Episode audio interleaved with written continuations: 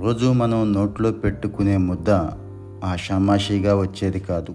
ఎక్కడో ఎవరో రైతు నారు పోసి నీరు పెట్టి కష్ట నష్టాలకు ఓర్చి పండించిన గింజ మన ఇంటికి చేరి మన ఒంట్లో ప్రాణశక్తిగా మారుతుంది. మన స్వాతంత్రం కూడా అలాంటిదే. ఈరోజు మనం అనుభవిస్తున్న స్వరాజ్యం తేలిగ్గా వచ్చింది కాదు. ఇది నిరంతర పోరాటాల ఫలితం. ఈవేళ మనం పీలుస్తున్న స్వేచ్ఛా వాయువుల వెనుక ఆగిపోయిన అనేక ఊపిరులున్నాయి. ఉరితాళ్ళకు వేలాడిన అనేక ప్రాణాలున్నాయి.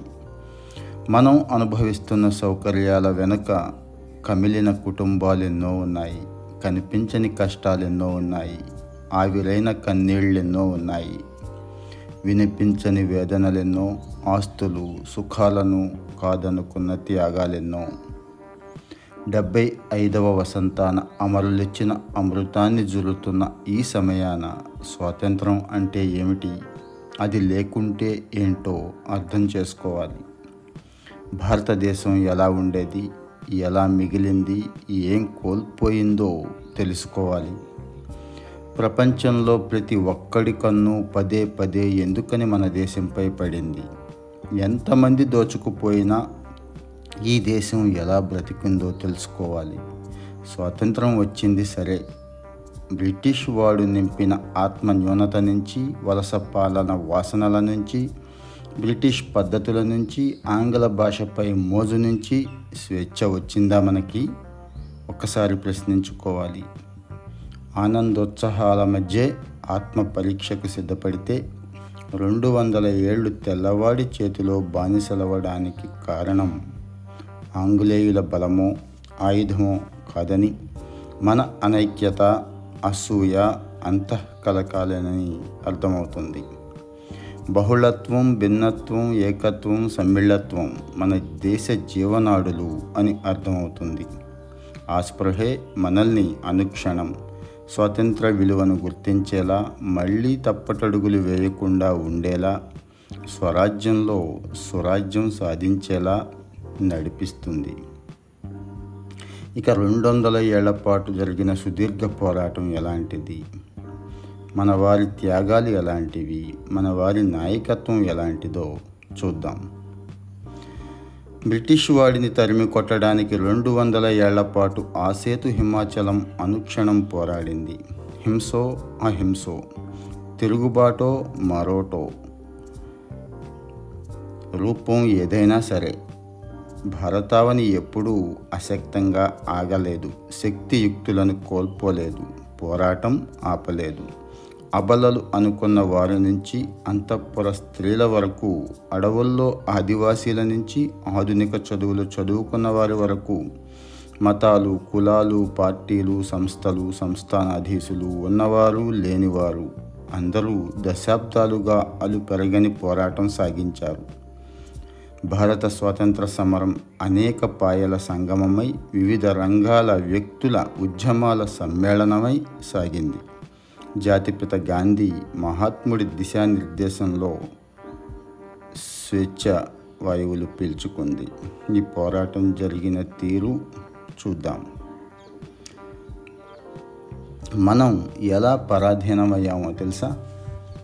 వ్యాపారాన్ని పెంచుకోవటానికి మన రాజుల మధ్య కలహాలు సృష్టించి కుటుంబంలో ఒకరి వేలితో మరొకరి కన్ను పొడిపించిన బ్రిటిష్ ఈస్ట్ ఇండియా కంపెనీ భారతదేశంపై పట్టు సాధించింది.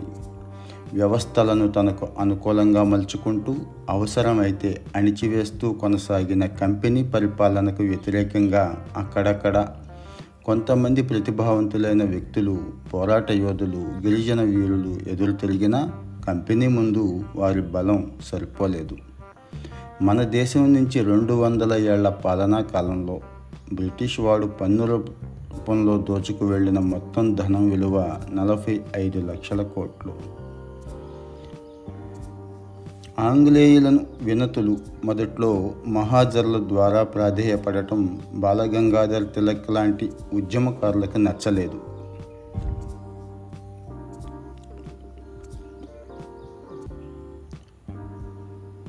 వినాయక చవితి విజయదశమి లాంటి ఉత్సవాలలో అశేష జనవాహినిని ఉద్దేశించి వారు ఉత్సాహ ఉత్తేజభరిత ప్రసంగాలు చేస్తూ జాతిని స్వాతంత్రం సాధించుకోవాలనే ఆలేసిన దిశగా మళ్ళింపజేశారు.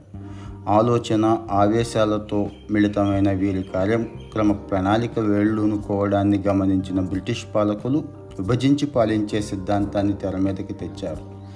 స్వాతంత్ర ఉద్యమ భావాలు తీవ్రంగా ఉన్న ప్రాంతాల్లో కుల మత విభేదాలను రెచ్చగొట్టే ప్రయత్నం చేశారు. వాటి ఫలితమే పంతొమ్మిది వందల ఐదు బెంగాల్ విభజన. స్వాతంత్రోద్యమం తీవ్రంగా రాజుకుంటున్న రాష్ట్రాన్ని తూర్పు పశ్చిమ బెంగాల్గా విభజించారు. వెంటనే లాల్ బాల్ పాల్ త్రయం దేశవ్యాప్తంగా పర్యటించింది. ఫలితంగా వందే మాతర నినాదం మారుమోగింది. తమ తప్పిదాన్ని తెలుసుకున్న బ్రిటిష్ వాడు బెంగాల్ విభజనను పంతొమ్మిది వందల పదకొండులో వెనక్కి తీసుకున్నాడు. రాజ్యాంగ సంస్కరణలు చేస్తున్నామని చెప్తూ మరింత కఠిన చట్టాలను రూపొందించేలా తయారు చేసిన రౌలత్ చట్టానికి అంటే ఈ చట్టంలో ఎటువంటి విచారణ లేకుండా శిక్ష వారెంట్ లేకుండా ఉంటుంది. దీనికి వ్యతిరేకంగా గాంధీజీ చేపట్టిన సహాయ నిరాకరణ ఉద్యమం దేశవ్యాప్తంగా సామాన్య ప్రజలను బాగా ఆకర్షించింది. ప్రజల మనోభావాలను గుర్తించని గౌరవించని ప్రభుత్వ చట్టాలకు సహాయ నిరాకరణ చేయటం ధర్మమే అని ఉద్యమం సాగించారు. అయితే చౌరీ చౌరాలో ఉద్యమకారులు అదుపు తప్పి ఒక పోలీస్ స్టేషన్ను తగలబెట్టడం వంటి హింసాయుత చర్యలకు పాల్పడ్డారు అని తెలిసి గాంధీజీ ఆశ్చర్యపోయాడు బాధపడ్డాడు. ఉన్నత లక్ష్యం ఎంత ముఖ్యమో సమున్నత మార్గం కూడా అంతే ముఖ్యం హింసాయుత మార్గాల ద్వారా వచ్చే స్వాతంత్రం ఎంతో కాలం ఉండదు అని ఉవ్వెత్తున ఎగిసిన ఈ ఉద్యమాన్ని ఒక్క పిలుపుతో ఆపేశాడు గాంధీజీ. ఎన్నో విమర్శలు కూడా ఆయన మీద ఈ సమయంలో వచ్చాయి. అయితే సైద్ధాంతిక పునాదుల ఆధారంగా చేసే పోరాటంలో స్థితప్రజ్ఞుడికి ప్రశంసలు విమర్శలు సమానమేనని తన ఆచరణ ద్వారా మౌనం నిరాహార దీక్షల ద్వారా దేశానికి సందేశం ఇచ్చాడు గాంధీజీ. పోరాటానికి తన సమూహ సభ్యులను సన్నద్ధం చేయడం ఎంత ముఖ్యమో అసింహాయత యుద్ధ సిద్ధాంతాల ఆధారంగా పోరాటం చేయడం కూడా అంతే ముఖ్యం. వీటి ఉల్లంఘన ఆ ఉద్యమ ఫలితాలను కలుషితం చేస్తుంది అనే శాశ్వత పాఠాన్ని తన తర్వాతి తరాలకు గాంధీజీ అందించాడు. ఇక రౌలత్ చట్టానికి వ్యతిరేకంగా పంజాబ్ రాష్ట్ర అమృత్సర్ జలియన్ వాలాబాగ్ ప్రాంగణంలో సమావేశమైన ఉద్యమకారులపై స్థానిక పోలీస్ అధికారి జనరల్ డయ్యర్ విచక్షణారహితంగా జరిపిన కాల్పుల్లో ప్రజల ఆగ్రహావేశాలు ఉద్యమ స్ఫూర్తి మిన్నంటాయి. దమనకాండలకు పాల్పడుతున్న బ్రిటిష్ ప్రభుత్వానికి ఎటువంటి సహకారం అందించకూడదు అని గాంధీజీ ఉద్యమాన్ని ప్రారంభించారు. జరుగుతున్న అన్యాయాలను ప్రభుత్వ దృష్టికి తీసుకురావడం ప్రజాక్షేత్రంలో రావాల్సిన మార్పులను సూచించడం ప్రజల నాడిని అర్థం చేసుకోవడం బాధ్యతాయుతంగా స్పందించడం ప్రజా సంక్షేమం ప్రజల భాగస్వామ్యం ప్రజలకు మార్గదర్శనం ఇలా గాంధీ చేపట్టిన ప్రతి ఉద్యమంలో ఒక స్పష్టమైన ప్రణాళిక నిజాయితీ దార్శనికత కనిపిస్తాయి. అంతేకాక తన ఆలోచనలను విభిన్న విషయాలపై తన అభిప్రాయాలను అత్యంత తర్కబద్ధంగా యంగ్ ఇండియా హరిజన్ వంటి పత్ర పత్రికలలో స్పష్టంగా వివరించేవాడు ఆయన శాంతియుత జన సమూహంపై కాల్పులు జరిపిన ఘటన ప్రపంచవ్యాప్తంగా విమర్శలకు గురైంది. దాంతో బ్రిటన్ ప్రభుత్వం బాధితులకు నష్టపరిహారం చెల్లించింది. మొత్తం మూడు వందల డెబ్బై ఆరు మందికి ఇరవై రెండున్నర లక్షల పరిహారం ఇచ్చినట్టు బ్రిటిష్ ప్రభుత్వం రికార్డుల్లో రాసుకుంది.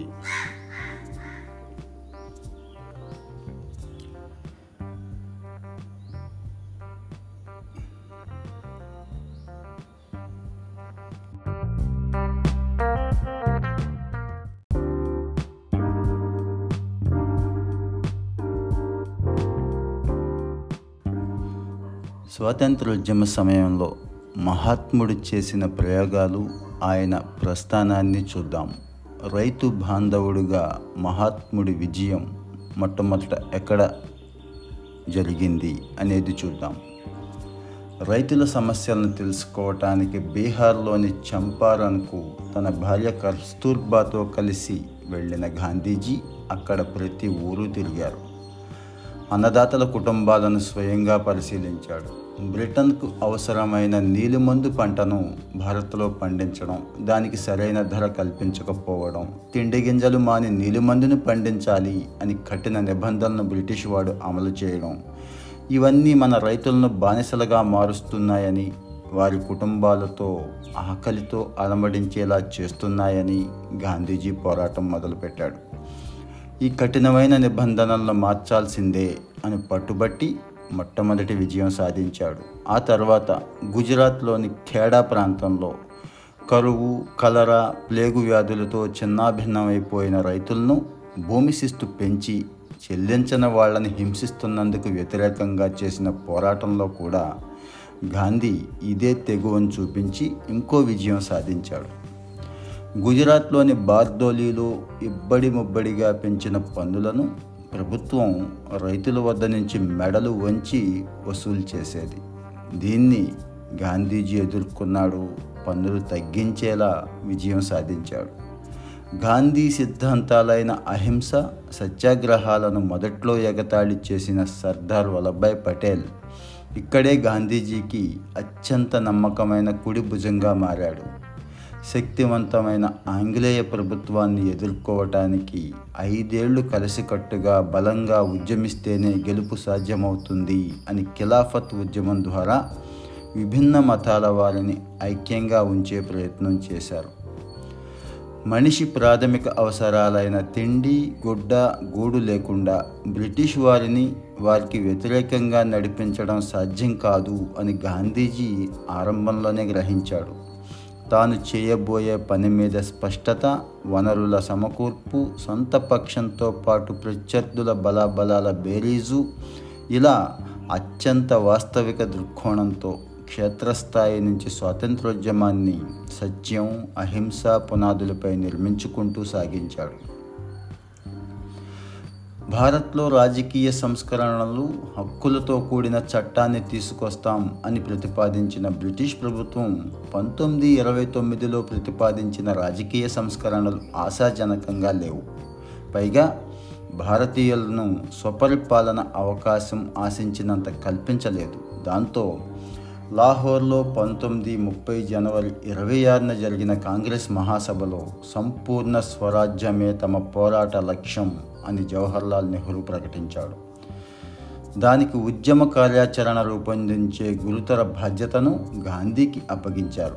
దేశవ్యాప్తంగా ప్రజలందరినీ ఉద్యమంలో భాగస్వాములను చేయటం కోసం ఉప్పు సత్యాగ్రహాన్ని పాటించాలని మహాత్ముడు పిలిపించాడు. ప్రతి ఒక్కరికి అవసరమైన ఉప్పుపై పన్ను విధించడాన్ని నిరసిస్తూ సంబంధిత శాసనాన్ని ఉల్లంఘించే హక్కు మన ప్రజలందరికీ ఉంది అని వక్కాణించాడు. అహ్మదాబాద్లోని సబర్మతి ఆశ్రమం నుంచి పంతొమ్మిది ముప్పై మార్చి పన్నెండున మొదలైన పాదయాత్ర ఏప్రిల్ ఆరు నాటికి దండికి చేరింది. గాంధీజీ మొత్తం మూడు వందల ఎనభై ఎనిమిది కిలోమీటర్లు నడిచి సముద్ర తీరాన ఉప్పు తయారు చేసి ప్రభుత్వ చట్టాన్ని ఉల్లంఘించాడు. ఆయన చూపిన బాటలో దేశవ్యాప్తంగా ప్రజలంతా నడిచారు. ఎంతోమంది సత్యాగ్రహులు పోలీసుల లాఠీకి బలైపోయారు. స్వతంత్ర పోరాట చరిత్రలో ఉప్పు సత్యాగ్రహం ఒక గొప్ప మైలురాయి. దండియాత్రలో మహాత్ముడి వెంట డెబ్బై ఎనిమిది మంది నడిచారు. మొత్తం ఇరవై నాలుగు రోజుల పాటు జరిగిన పోరాటాన్ని ప్రపంచవ్యాప్తంగా పదమూడు వందల యాభై పత్రికలు ప్రచురించాయి. ఈ సత్యాగ్రహాన్ని ప్రజల హక్కుల సాధనలో ఒక మైలురాయిగా అభివర్ణిస్తూ ఈ పత్రికలన్నీ కీర్తించాయి. ఇంతటి స్వాతంత్ర పోరాటం వెనుక మనం బ్రిటిష్ వాడి కబంధ హస్తాల్లోకి వెళ్ళిపోవటానికి కొన్ని కారణాలు ఉన్నాయి కొంత పూర్వ చరిత్ర ఉంది. ఈ సందర్భంగా అది కూడా తెలుసుకుందాం. పాశ్చాత్య దేశాల్లో అప్పటిదాకా మంచు తయారీని కనిపెట్టలేదు.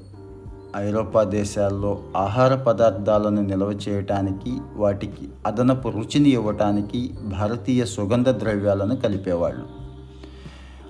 ఈ సుగంధ ద్రవ్యాలను అరబ్బులు మధ్యవర్తులుగా ఉండి విక్రయిస్తూ ఉండేవాళ్ళు. సో వీటి ధర మండిపోయేది. వీటిని సొంతంగా సమకూర్చుకోవాలి అనే లక్ష్యంతో భారతదేశానికి సముద్ర మార్గాన్ని శోధిస్తూ పోర్చుగీస్ నావికుడు వాస్కోడి గామా పద్నాలుగు తొంభై ఎనిమిది మే ఇరవైన కాలికట్లో కాలుపెట్టాడు. అప్పుడు మన దేశాన్ని మొఘల్ చక్రవర్తులు పరిపాలిస్తున్నారు. వారి నుంచి వ్యాపార అనుమతి తీసుకొని పోర్చుగీసులు ఫ్రెంచి డచ్ బ్రిటిషర్లు ఇలా ఒకరి తర్వాత ఒకరు వచ్చారు అప్పటి మన భారతీయుల్లో వ్యక్తిగత క్రమశిక్షణ రాహిత్యం సామాజిక అనైక్యత గత వైభవం అనే చట్రంలో ఇరుక్కుపోవడం సమర్థించుకోలేని అంధవిశ్వాసాలు వ్యక్తి జీవన గమనానికి అవసరమైన కనీస విషయ పరిజ్ఞాన లేమి నిరక్షరాస్యత మారుతున్న కాలానికి మారని వ్యవస్థలు పరస్పర అసూయ ద్వేషం పరస్పరం కలహించుకోవడం లాంటి అవలక్షణాలు అనేకం ఉన్నాయి. ఆనాటి రాజ్యాల మధ్య కూడా అనైక్యత అసూయ ఈర్ష్య పరస్పర విద్వేషాలు ఉండేవి.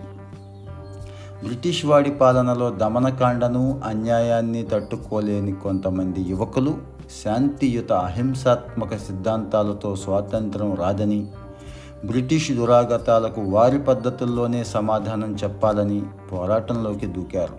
ప్రజలకు కంటకులుగా మారిన అనేక బ్రిటిష్ అధికారులను చంపేశారు. ఇలాంటి ఉద్యమకారుల్లో సావర్కర్ సోదరులు ఖుదీరామ్ బోస్ ప్రఫుల్ల చాకీ అరవింద ఘోష్ జితేంద్రనాథ్ ముఖర్జీ రాస్ బిహారీ బోస్ రాంప్రసాద్ బిస్మిల్ చంద్రశేఖర్ ఆజాద్ సూర్యసేన్ సర్దార్ భగత్ సింగ్ రాజ్దేవ్ రాజ్గురు సుఖదేవ్ ఎస్పాల్ తదితరులు తమ వీరోచిత త్యాగాల ద్వారా స్వాతంత్రోద్యమ జ్యోతిని నిత్యం రగులుతూ ఉండేలా చూశారు. ప్రథమ స్వాతంత్ర సంగ్రామం తర్వాత అనేక మంది సంఘ సంస్కర్తలు తమ ఆలోచనలతో భారతీయ సమాజాన్ని సంస్కరించాలని ప్రయత్నం చేశారు.